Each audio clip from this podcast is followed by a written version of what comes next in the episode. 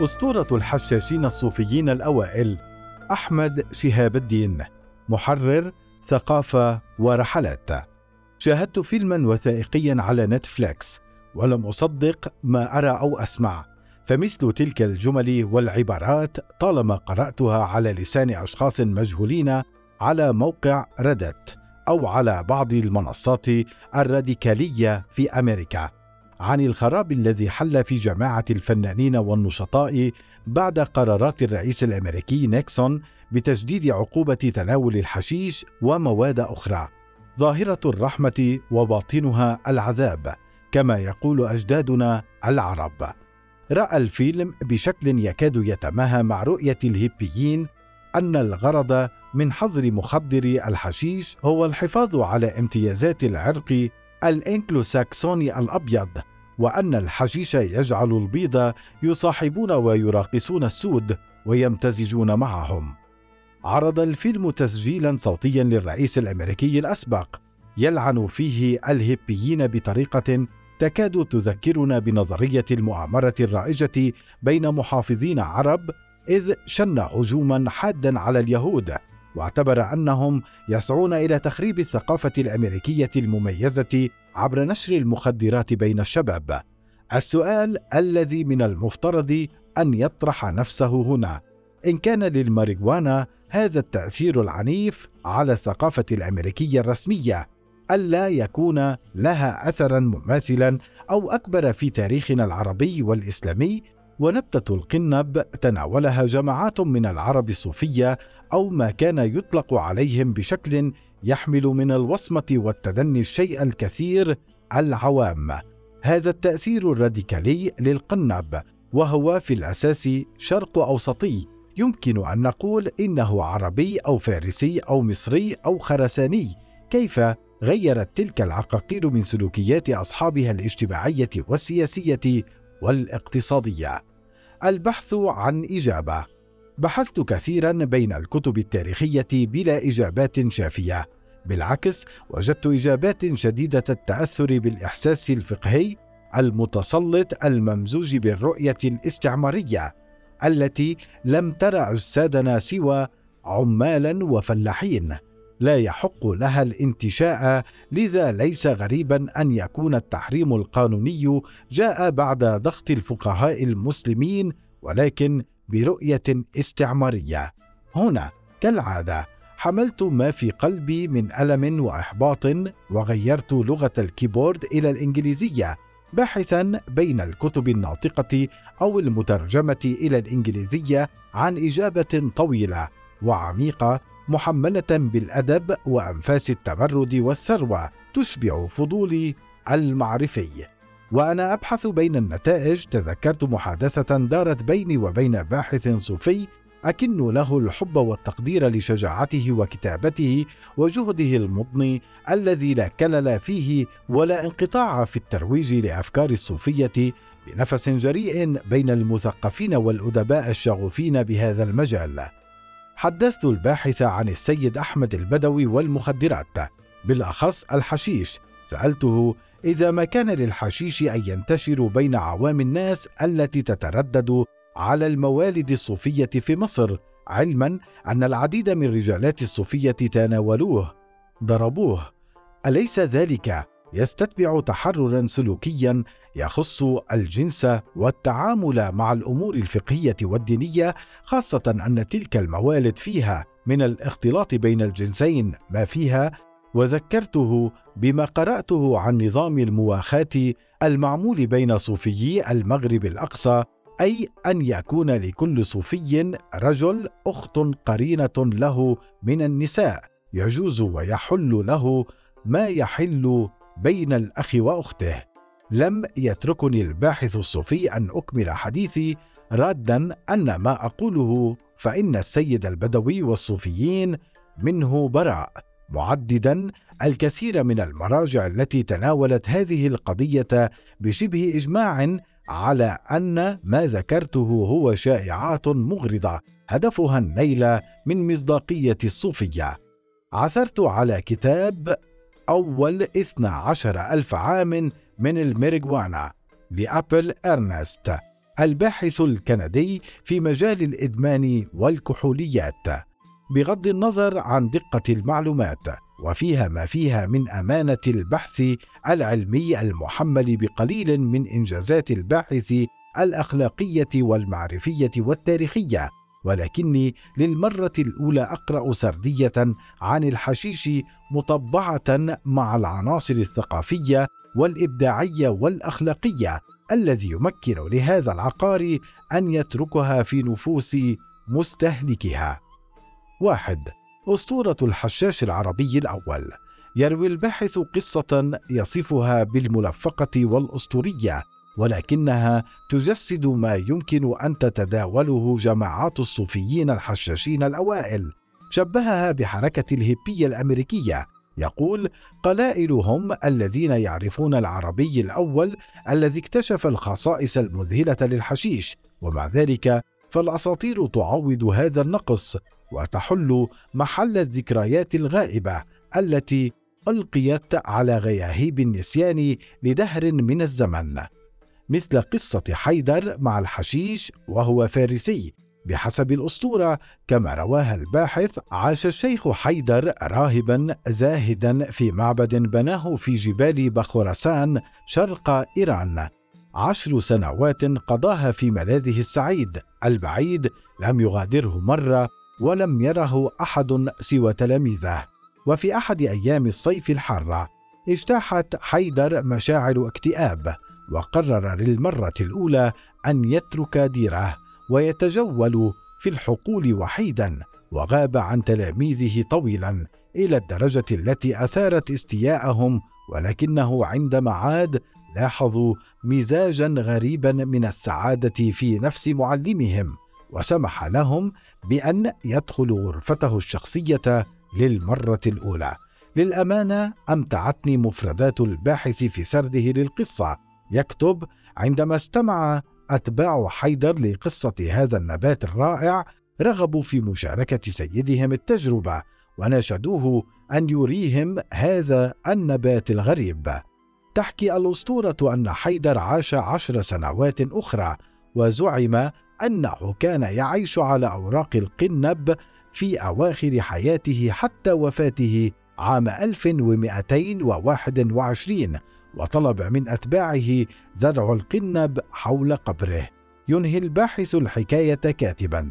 هذه هي أسطورة حيدر واكتشافه لقوة الحشيش. قصة بسيطة ممتعة ومسلية ولكنها بالطبع ملفقة. اثنان الطب العربي والحشيش. يذكر الباحث أن الحشيش كان معروفا عند العرب قبل فترة طويلة من اكتشافه الأسطوري على يد الزاهد الصوفي حيدر واستعرض اوصافا للحشيش وردت على ألسنتهم اختزلها بأنها تبدو مثل رائحة الموت إذ تصيب العين بالتهاب حاد ويفقد المرء قدرته على الرؤية ولا يستطيع أن يتفوه بما يرغب وقد ينتهي به الأمر إلى الموت. وذكر طبيب عربي آخر أن الحشيش يحدث القلق العنيف والإغماء ويمرض صاحبه مرضا لا شفاء منه ولا علاج إلا إذا شاء الله أن ينقذه. وخص الباحث أبن وحشية الذي يحكى عنه في الطب ما يحكى وأنه كان ملما بالهيروغليفية وذهب البعض إلى أنه أول من فك شفرات تلك اللغة وكتب عنه أنه كان أكثر من جاهل بالخصائص التي يمكن التعرف إليها في نبتة الحشيش ولكن كان ذا دراية ببعض آثاره السطحية والبسيطة بشكل عام ويوجز الكاتب رؤيته معظم ما قاله ابن وحشيه عن الحشيش مأخوذ عن الدجالين. الحشيش والحقيقة الإلهية. يستعرض الكاتب الحركة الصوفية في معلومات قد تكون مجهولة للقراء غير العرب، ولكنها باتت كليشيه للعرب متوسطي الثقافة، مثل أن الصوفيين بدلا من ارتداء القطن ارتدوا الصوف، وأدان المشايخ والعلماء ذلك، لأنهم اعتقدوا أنه تقليد ليسوع المسيح بدلا من محمد الذي ارتدى القطن على حد زعم الباحث.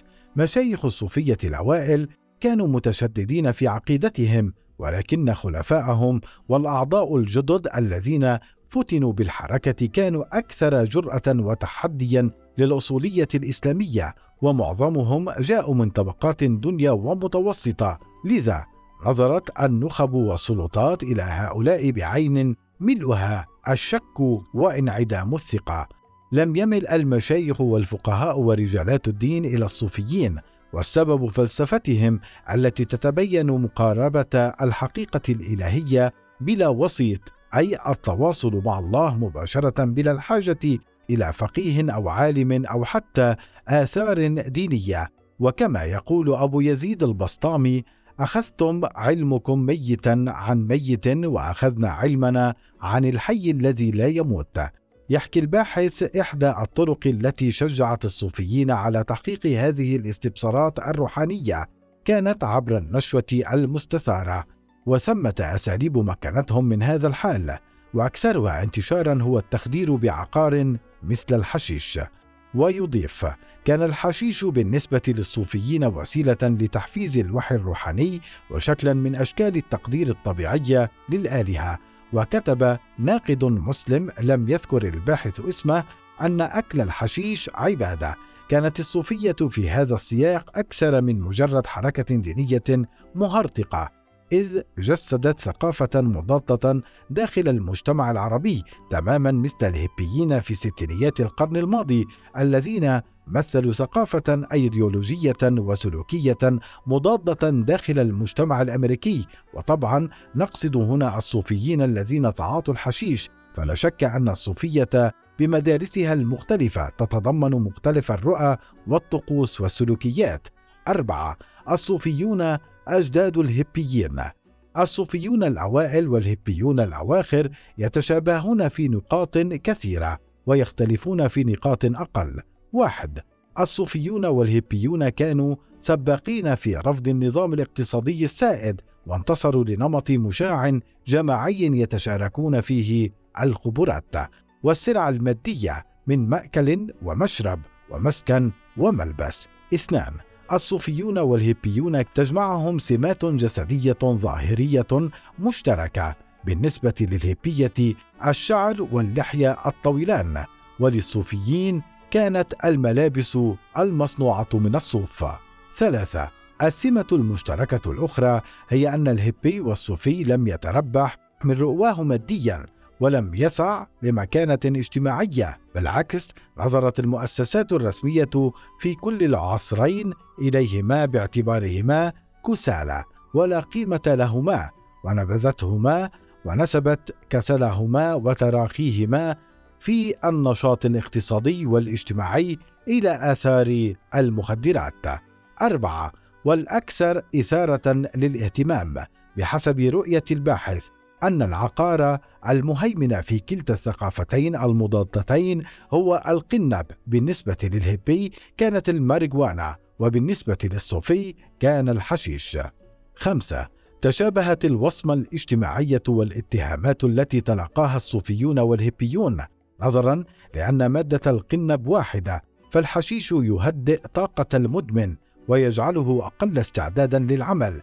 ويهدد الثقافة المهيمنة لأنه يقود أخلاقيات العمل. ستة وصمة الجنون والهلوسة.